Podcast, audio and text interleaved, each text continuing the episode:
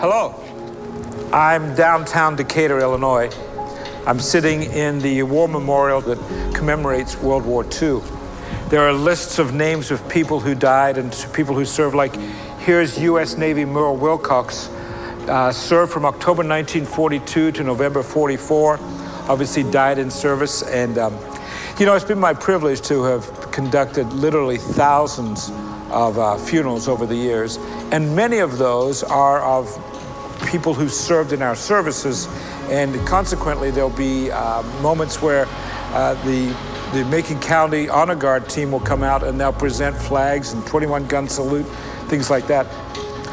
Uh, the chaplain of that team is always there as well. And one of the things the chaplain always says is, Here lie the mortal remains, and he'll he'll use the person's name. He say, Here lie the mortal remains amongst these monuments to the dead referring to all the gravestones and all the people who've died and their names on the gravestones. And it's this very poignant moment. Then the 21 guns go off. And I was thinking about that today, sitting here. You know, this is not a monument to the dead per se. More so, this is a monument to service, a monument to people who said, I'm going to use what resources I have, namely all of my life, I'm going to give for service to my nation. We are in worship today we are people who vote today. We are people who experience much of life today because of what people like this have given us. So on this Memorial Day, we remember them, and indeed we, we give thanks to God for all of their gracious care, their gracious sacrifices, and may they rest in peace.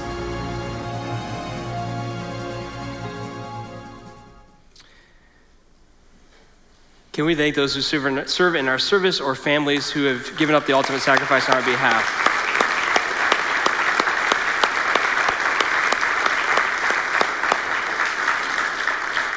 Well, good morning. It's good to be with you this morning. My name is Jonathan. I'm part of the pastoral team, and I want to welcome those of you here in the West Auditorium, as well as those of you worshiping with, with us in the East Auditorium and Lovington and Church Online. It's so good to be with all of you here on this Memorial Day weekend or as we like to call it in ministry world, bullpen weekend. With senior pastors across America, give the sign, hey, buddy, you're in for the weekend. You know, it's that kind of weekend. Anyway, I'm excited to be with you this morning, and I want to invite you to please turn in your Bible or your Bible app to Luke chapter 10. For those of you worshiping with us on Church Online, there's a Bible tab that you can follow in along with as well. And uh, if you don't own a Bible, please stop by the Welcome Center following the service today, which is right outside the auditorium here to your left. Um, in other rooms, it's, you know, there are Bibles available as well. We would love to make sure that you have one as you leave today. And so today we are in week two of a series called All of Me. And this series really is about our, our submission to Jesus, our, our surrender to Jesus in every aspect of our lives. And there's three specific areas that we're looking at. The first one is who are we? What does it mean for us to surrender Jesus and who we are? The second one is, is what do I do? How do I surrender Jesus and what I do? It's what we're talking about today. And the third one is how do we surrender to Jesus and, and what we own? And so um, last week we talked about this idea and, and we centered on this verse that Pastor Wayne shared from Ephesians chapter 5. And this is what the Apostle Paul wrote in Ephesians 5, verses 15 and 17. He says, Be very careful then how you live not as unwise, but as wise, making the most of every opportunity, because the days are evil. Therefore, do not be foolish, but understand what the Lord's will is. And so, this is great advice, but the question is, how do we do this? And so, last week, Pastor Wayne talked about how we surrender who we are, specifically in those moments when there are just insurmountable odds in front of us and we don't know how we're going to get over those.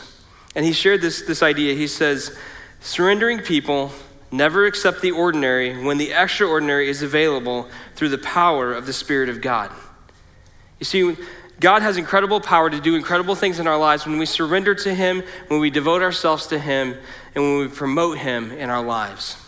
And so this week, we're talking about surrendering to Him in everything that we do and all the roles of our life and how we spend our time. You see, we know how to follow God in church, in small group, and as we serve. But we, we don't know necessarily what does it mean to surrender to Him in our work, in our everyday lives, and the things that we do. How do we surrender to Him and those things? And so, in order to get after this, first we need to talk about a theological concept called the kingdom of God. You see, when we understand God's kingdom, it shapes the way we think about surrendering to Him in the roles and all that we do in our life.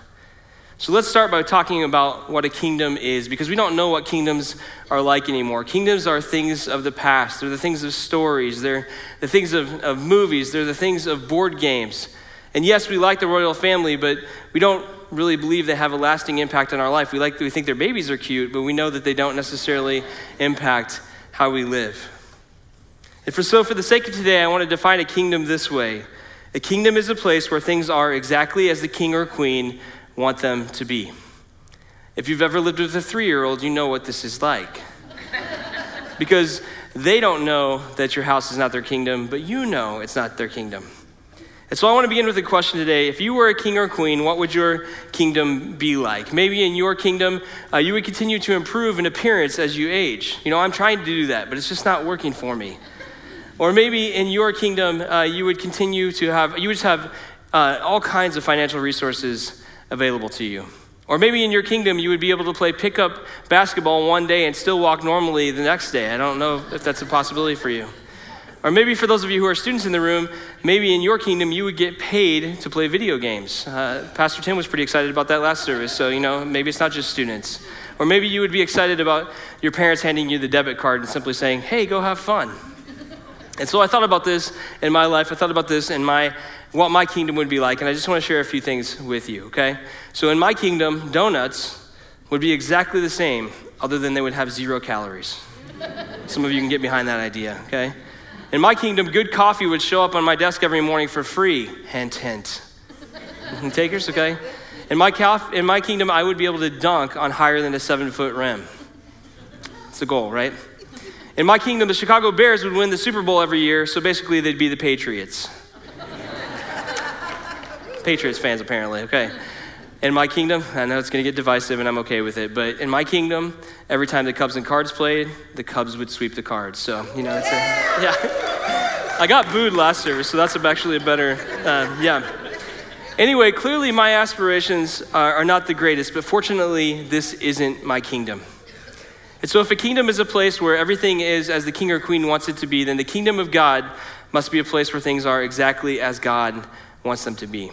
But this concept of the kingdom of God is kind of a difficult one to understand. It's complicated, and there's this, this component to it that's just really confusing. And so, when theologians explain it to help us try to wrap our minds around it, they use this phrasing. They say that the kingdom of God is already, but not yet. And that doesn't really make sense because how can something be already but still to come in the future? So here's why the kingdom is already but not yet. You see, God gave each of us a choice. Because of his love for us, he gave us a choice to trust him and to follow him and to live things his way or to trust ourselves and to live in our own kingdom. And because we made that choice, sin entered the world and sin has broken our world, it's broken our lives, it's broken creation. And in the midst of that, Jesus came, and gave up his life on our behalf to pay for our sin, and through that, his kingdom came to earth. But it's this kingdom amidst the brokenness of our world still. It's so we know that his kingdom will not be fully realized until Jesus returns and reigns victoriously. And so now, in the midst of the brokenness, we, we see a part of the kingdom, but we have not seen it fully. So it is already, but not yet. And so, if the kingdom is active in our world, and it is something that is exactly the way that God wants it to be, it should not surprise us that Jesus actually spent a fair amount of time talking about the kingdom of God. But he didn't just talk about it, he, he actually gave us glimpses of what it would look like. He said, In my kingdom, the deaf hear, and the blind see, and the sick are healed, and the dead are raised to life. And when Jesus talked about the kingdom, he often talked about it using stories or parables. And parables are simply earthly stories with heavenly meaning. And so today we're going to talk about one of those parables. And the story today is a, it's a story called the Good Samaritan. It's a familiar story. You may have heard it before. Um, we use the phrase Good Samaritan in our culture to describe anybody who does something good for somebody else. In fact, the soup kitchen in our town is called, called the Good Samaritan Inn because it's a place where people serve others. And I know many of you serve there. And so this is how the story goes. Jesus tells this story about a man who is walking down a road and robbers capture him, they strip him of everything he has, they beat him, and they leave him for dead. And Jesus says, Three guys come by this robber. The first two ignore him, go on their way. And finally, this good Samaritan comes and he does the right thing. He takes care of this man and he makes sure that he's going to be healed and that everything will be taken care of appropriately. And so this is a great story, but as we look at this story, it doesn't really seem to answer our question today, which is how, how do we really surrender our lives and everything that we do? But what's actually going on here below the surface does answer that question. And so that's why we're taking a look at this story today. And so if you would join me in Luke 10, verse 25, you can read along in your Bible. It says this Luke writes On one occasion, an expert in the law stood up to test Jesus. Teacher, he asked, What must I do to inherit eternal life? One of the most important parts of this story and understanding how it relates to our question today is understanding who is Jesus is talking to. Luke writes that this man is an expert in the law. And the word law here, another word for that is Torah, which means the first five books of the Bible Genesis, Exodus, Leviticus, Numbers, and Deuteronomy. And these five books reveal a great deal about who God is and how we relate to them. And Luke says this man was an expert in the law or the Torah, he knew it well. And so this man comes to Jesus. He's a Jewish man. He comes to Jesus. He asks a very Jewish question. He says, What should I do to inherit the kingdom of God? inherit eternal life. And before we get to Jesus' response, we need to talk about a couple things. First of all, Luke mentions that this man was testing Jesus. And often when we read in the Gospels that someone was testing Jesus, they were actually trying to trap or trick Jesus. As I studied for this passage for this sermon, I realized that many commentators think that really this man was genuinely trying to understand what Jesus was saying.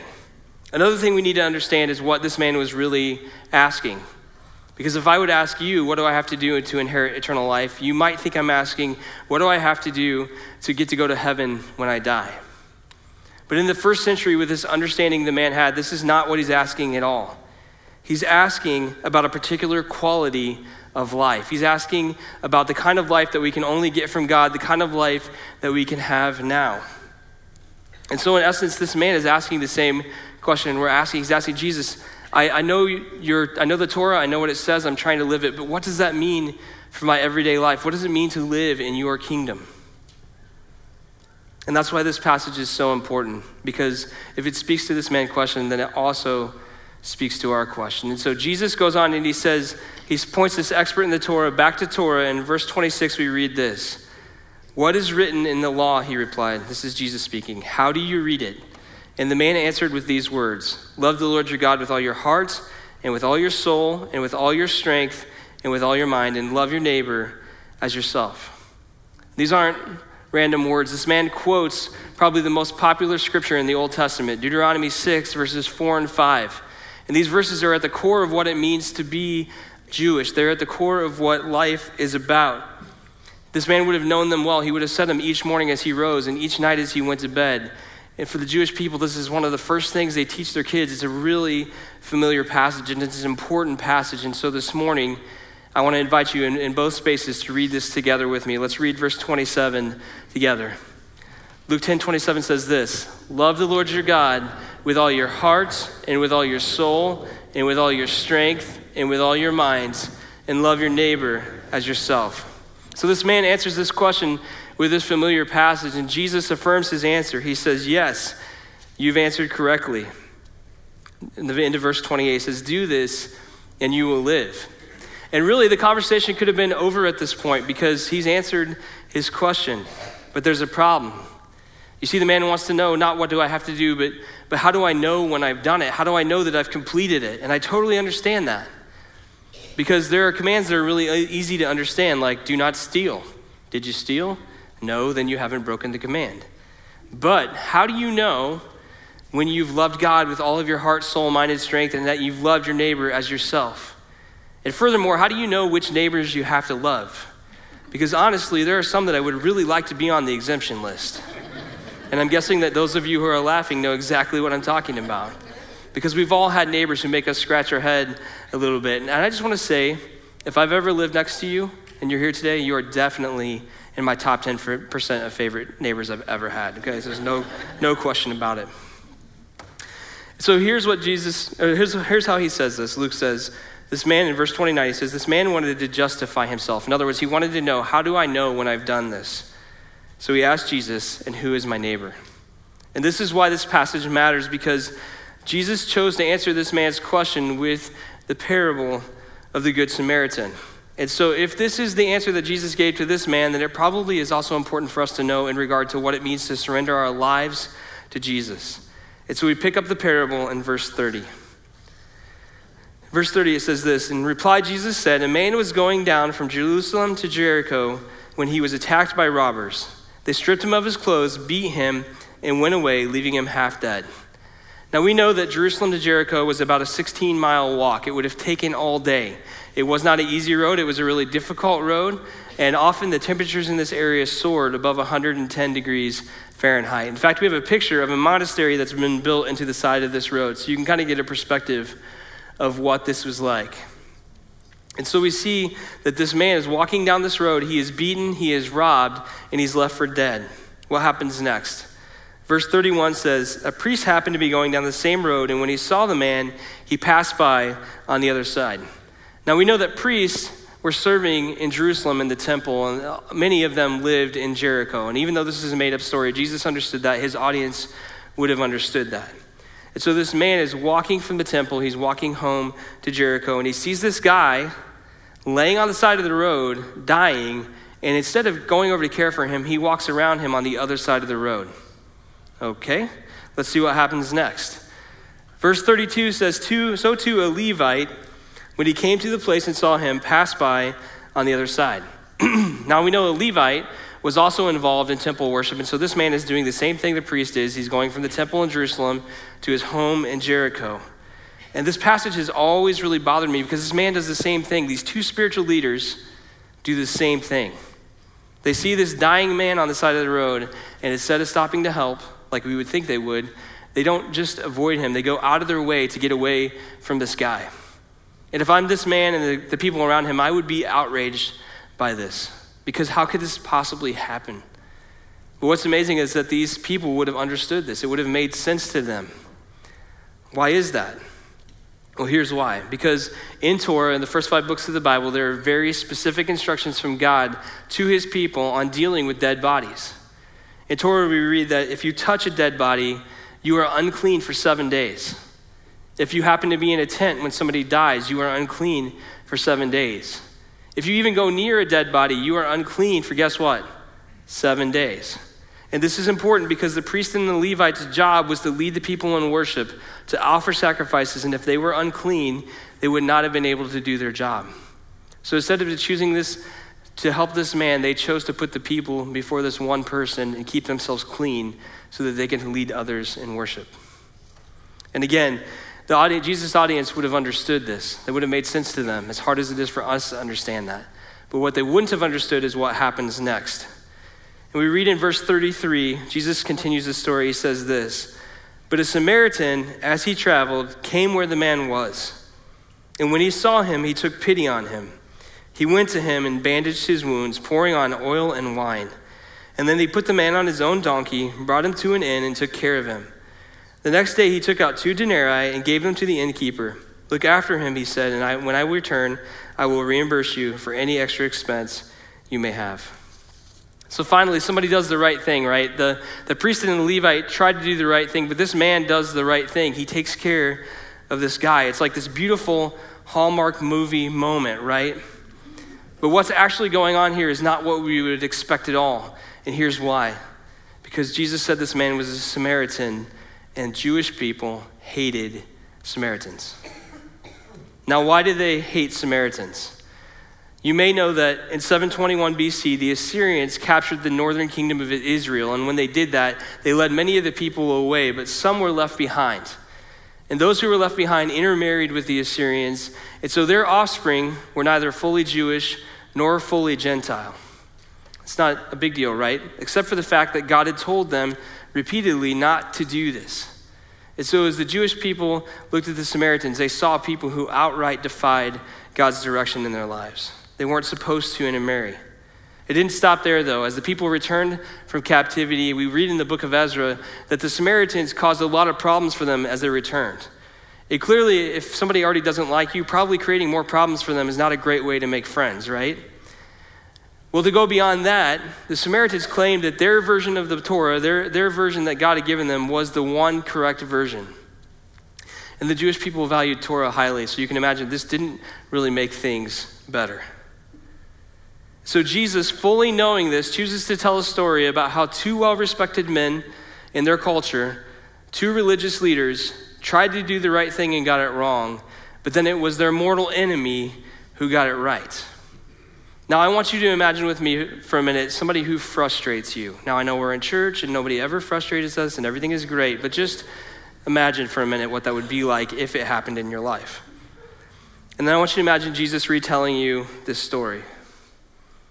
Imagine that instead of the, the priest and the Levite, we have Pastor Wayne and Pastor Brian who are trying to do the right thing and they get it wrong. But then it's this person who really annoys you, they got it right. How would you feel? Probably not great, right? I certainly wouldn't. Although nobody ever bothers me, just so you know, just to be clear. Um, but Jesus goes on and he ends the story this way. In verses 36 and 37, he writes this Which of these three do you think was a neighbor to the man who fell into the hands of the robbers? He asked the guy this question. And the expert in the law replied, The one who had mercy on him. Jesus told him, Go and do likewise. This man could not even say the word Samaritan. How much easier is it to say Samaritan than the one who had mercy on him? But Jesus adds insult to injury. He says, You wanted to know, what do I have to do? How, how far do I have to go? Who do I have to love? And, and Jesus said, You know what? You want to figure it out? Go and be like this guy who you hate. And so that's the end of the story. And that's Jesus' answer to the question how do I surrender my life? How do I live my life in light of what I believe?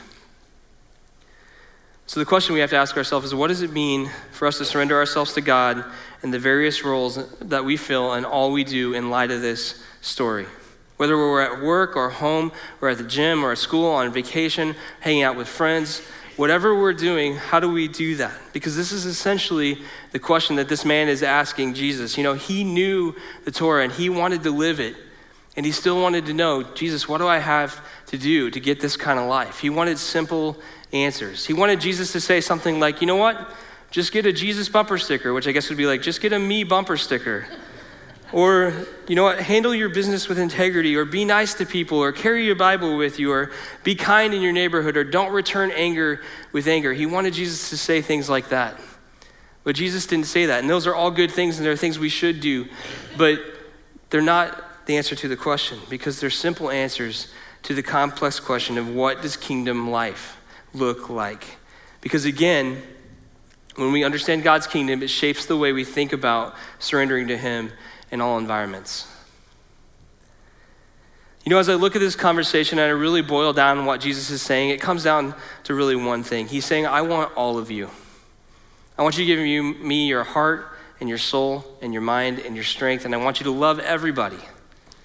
Everybody? Yeah, everybody, everybody. But let's remember that love isn't necessarily agreeing with everyone. It's not necessarily about making everybody happy. What it is about is treating everyone the way that God sees them. It's about placing others first. It's about making sure that others have what they need. And this whole idea of loving other people seems like a really easy solution, right? Like if I wanted to be a better dad or a better husband, I would just love my family better. If I wanted to be a better employee, I would, I would love my bosses better. I would love the people I serve better. If I wanted to be a better neighbor, which apparently I need to work on, I would just love my neighbors better, right? But I would suggest that if that worked, if just trying to love everybody worked, we would have already done it. Because we spend a fair amount of time talking about it, but why don't we do it? Well, I want to suggest that I don't think Jesus' call to love others is so much about a feeling, it's not so much about trying to love people as it is an act of submission.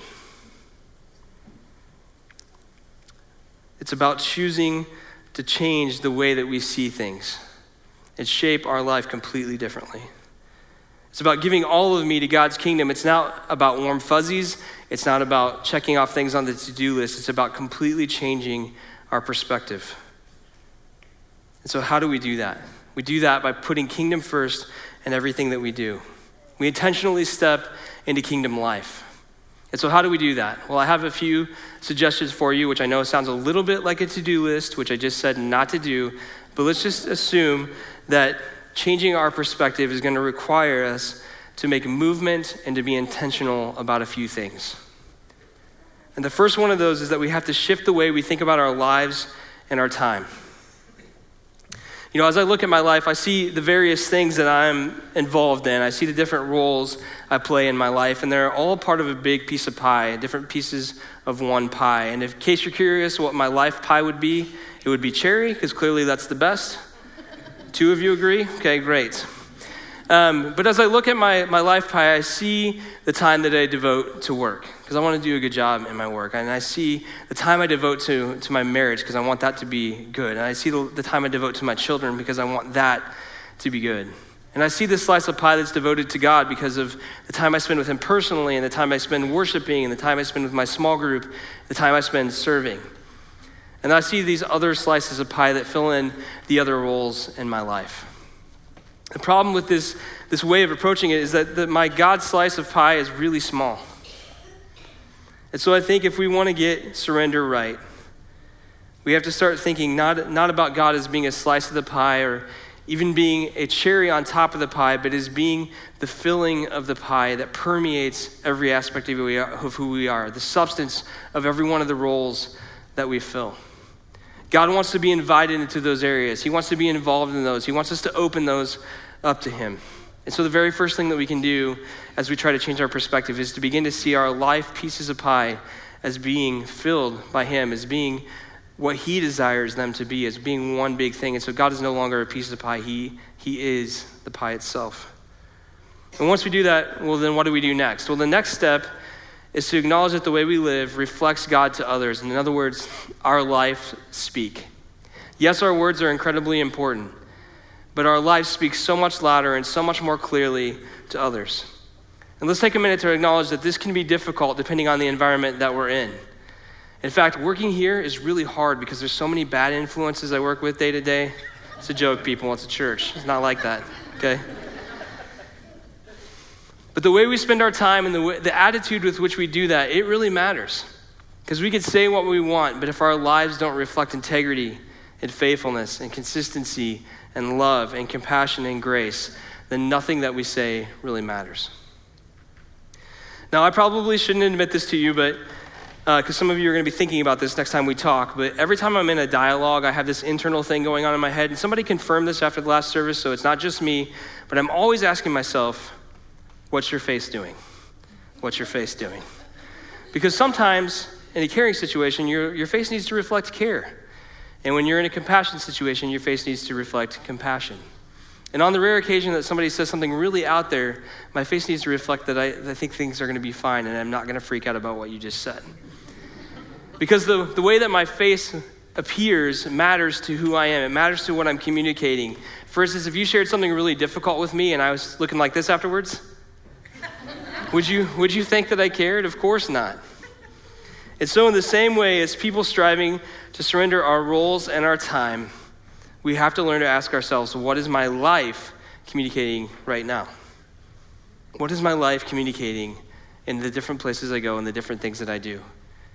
And sometimes this is really hard. If I can be honest for a minute, my small group would love to tell you that one of the most difficult places for me to let my life speak clearly is the grocery store. I am convinced that God has strategically placed me in Kroger to remind me that I'm a broken person deeply in need of a Savior. In fact, I would also suggest that maybe someday when I get to heaven, God is going to say, Hey, Jonathan, remember all those times that you went to Kroger with the slow and indecisive people, which is nobody here, by the way, this weekend or watching online? Um, I did that just to remind you how deeply you need me. So here's the, here's the point is in every environment that we're in, we have to be intentional about what our lives are speaking. Because when I'm at Kroger, which by the way, I'm not being paid by Kroger to keep saying their name, it's just where I shop, okay? Um, when I'm at Kroger, other people matter. I know you're like, oh, they do. Shoot, I didn't know that. But um, the way that I see other shoppers matters. Because if I see them as an inconvenience or an obstacle to what I'm trying to do, that's a problem because ultimately they are somebody who God has created, whom He loves, who He desires relationship with. And so my, my life needs to reflect that. It needs to reflect God's love and compassion and grace. Okay, great. So, in order to really get after this, surrendering our lives, we need to shift our perspective. We do that by moving. We see God as the pie filling to our lives, who, who permeates everything that we do, and He wants to be involved in all that we do. And we, we see that He's calling us to make sure that our lives are speaking the right kind of thing, and that sounds really good. But let's be honest, it's a lot of work. And it takes time, and none of us have time. We are all really busy, right? And that's true. But I'm also convinced that one of the roadblocks to surrendering our lives and our roles to Jesus is our obsession with busyness. You know, about six months ago, I started paying attention to every time I told somebody how busy I was. In fact, I did it this morning and I was like, no, because I'm going to talk about this later. But I'm also surprised by how often I run into other people who tell me how busy they are. And what I've realized is there are two primary reasons we do this. One is because we want to make sure that if we miss something, people know that, you know, we were busy, so it wasn't really our fault. But the other reason that we do it is to prove that we're valuable. We like to talk about how busy we are because we want to make sure people know how valuable we are. And God has already told us that we're valuable because we're His creation. And so, in order to really, the third thing we need to do in order to really surrender our roles and our time to God is we must be intentional about what we do in our lives to allow God the time to use us. And that sounds really good, but how are we supposed to do that when the pie is already full? I mean, we can't just cram more pie in there, it wouldn't look right, right? But it's not about putting more pieces of pie in the pie. It's about ultimately surrendering every aspect of our lives to God. And as we do that, one of the challenging things is that He may decide, you know what, this piece needs to be smaller, and we need to put a new one in here because ultimately we have many good things in our lives, but sometimes the many good things keep us from ultimately being about what God has called us to. And so, with that in mind, let's go back to this idea of kingdom as I mentioned earlier, kings, kingdoms are places where things exactly, excuse me, are exactly as the king or queen want them to be. And for many of us, we have some of that in our lives. We don't get to control everything, but we get to control many of the things that we do and how we invest our time and our energy. And so, if that's true, we have a pretty important choice to make. Will we live in our kingdom? Or will we align ourselves with God's kingdom? Will we live in our kingdom and do things our way, or will we live in His kingdom and do things His way? And you know what Jesus said? The way that we do that is by loving God with our heart, soul, mind, and strength, and loving our neighbors as ourself. But we want to remember that, that love isn't so much about a feeling or trying to love people as it is an act of submission to God's kingdom in our lives. And so, if we're going to take that seriously, then we have to ask some other questions. As we live more and more His kingdom, will we shift? Our perspective? Will we choose to see things from God's perspective, from the kingdom perspective? If we're going to do that, will we, um, will we t- invite Him to take control of each piece of our lives? Will we see that there, our, our God piece is not this one piece, but it's actually the filling, that the substance of who we are in each aspect of who we are? And will we invite Him to take control of those things? Will we be conscious of what our lives are speaking in every environment that we're in? Will we pay attention to what our lives are reflecting? Will we choose to see people as an inconvenience or will we see them as people whom God loves and desires a relationship with? And then lastly, will we be intentional about creating space in our lives to respond to what He's called us to? Will we realize that it's really up to Him? It's, it's really His pie, and we get to choose to allow Him to shape that into what He desires it to be. And so, with that, I want to invite you to, to stand this morning. Um, in a moment, we're going to continue in our worship, and as we do that, we're going to enter into a time of prayer in both rooms. Um, and you're, you're welcome to stay in, in your seat this morning and, and, pray, but we also want to let you know we're going to have trusted leaders of the church up front who would love to pray with you about anything that's on your heart and your mind. But as we do that this morning, I want to highlight a few things that you might want to pray about. Uh, first of all, maybe you've been here this morning and you've heard all this talk about kingdom, and you realize that you haven't taken that first step to invite Jesus to be the king of your life. And so maybe this morning is a time that you want to do that, to step into that. We would love to talk with you, to answer your questions, to pray with you about that. But for those of us who made that decision, there are a few other things we might need to think about this morning. One of those is Is there a piece of our pie that we have been shutting off from God? Like we know that He wants to be a part of it, we know that He wants to, to transform us, He wants to use that, but we just keep it from Him. I certainly have had those, those moments in my life. And if this morning is one of those moments for you, we'd love to pray with you about that. Another thing is maybe there's an environment that you live in on a day to day basis where you know your life hasn't been speaking the right kinds of things. And maybe today's the day you want to commit to changing that, and we'd love to pray with you about that. Or maybe this morning, simply just a reminder from Jesus that we have to love other people when it's really hard. Maybe, maybe somebody's mind, name came to your mind, and maybe God is saying, you know what, today's a day to commit to making that a priority in your life. And then lastly, um, maybe the thought of doing this, of, of doing any of these things, is just overwhelming because of the fear of what God may call you to. And so maybe this morning is a time that you need to just, you know, you know what, God, I'm, I'm just going to trust that whatever you call me to, that you're going to provide a way to do those things. And so, just a moment, I'm, I'm going to pray for us, and we're going to continue to worship. As we do, please come and pray about any of these things or, or anything else that is on your heart or your mind. And let's pray together.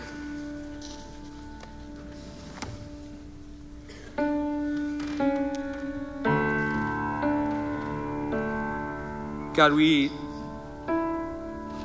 we think about this question this man asked. What, it, what does it mean to live in your kingdom, God? What does it mean to have this quality of life that you're offering to us, Lord? How do we do that? Lord, we know that we're supposed to, but Lord, often we don't know what that means. And so, God, I pray right now in this moment, whatever that means for each of us today, God, that your spirit would nudge us. Lord, that we would respond to that. God, certainly that's something I know I need to do in my own life, Lord, on a regular basis, is to just ask that question God, what, is, what does it mean for me to submit to you in the roles of my life and the time I spend, God? And Lord, I suspect that we each need to do that. And so, Lord, I pray this morning that as we continue in our worship of you, God, because you are so good and you are so holy, Lord, that, Lord, you would also help us to see what it is that we need to do and to respond to that, God, trusting you fully. So, Lord, we thank you for this space that we can come and worship you. We thank you for this space where we can hear your word and be reminded of, of what you've said to us, Lord. And God, I just pray for the, the courage this morning to respond to whatever that is, Lord. so we praise you and thank you. In Jesus' name, amen.